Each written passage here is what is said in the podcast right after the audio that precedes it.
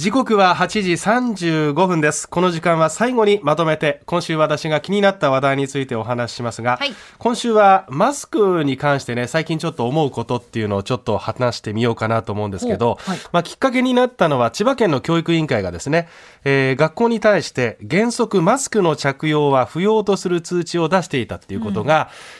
確か私今週の火曜日にお昼のニュースで読んだんですね。で、正確にはすでにマスクの着用を求めないことを基本とするという通知はすでに出していて、再度今回のような通知を出したということなんです。で、理由はですね、保護者から教職員がマスクをつけていると子どもたちが外しにくいという、要望というか感想がね、寄せられたことが背景にあるということなんですが、この通知の中では教職員が率先してマスクを外して指導支援を行うっていうことが盛り込まれているそうです。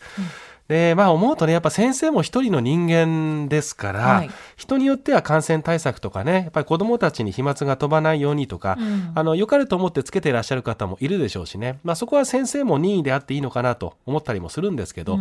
なんといってもこの3年に及ぶマスク生活っていうのはこれほど大きいものかっていうのを最近やっぱ実感することがあって、はい、ちょうど先週の土曜日に、番組終わってすぐに次男が行ってる小学校を駆けつけたんですけど、避難訓練からの流れで子どもの引き取り訓練っていう保護者の対応する流れの訓練がありましてね、それで学校の校舎に入ったんですけど、たまたま私マスク外してたんですよ、もう家の近所だったんで、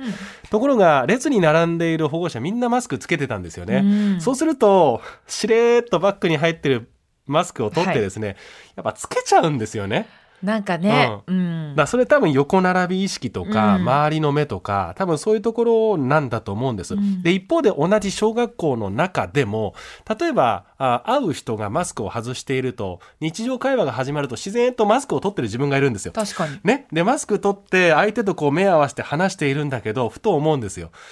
あれこのお母さん誰くんのお母さんだったっけなって。今までマスクしてたから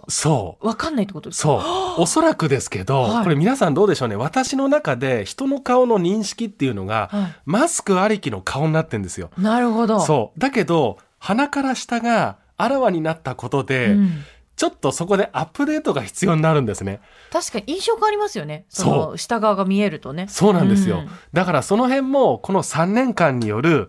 影響なのかなと思ったんです、で昨日もちょっと横浜で働いているちょっと教員の方にね連絡してみたんですけど、最近お子さんたちの様子どうですかっていうふうに聞いたら、学校にもよると思うけど、うちは子供はマスク外さないねって言ってたんです。これなんで先生外しても外さないっていうと、特に低学年なんかは入学してからずっとマスク生活なんです、だからマスクがもう服装の一部みたいになっちゃってる。だから先生が外してもいいよって言っても外さないお子さんって結構多いそうですね。で一方でバスケでもサッカーでもバレーでも何でもいいんですけど、日頃から練習とか試合でマスクを外すっていうことがもう日常化しているお子さんは、取っていいよっていうと簡単に外せるんだそうです。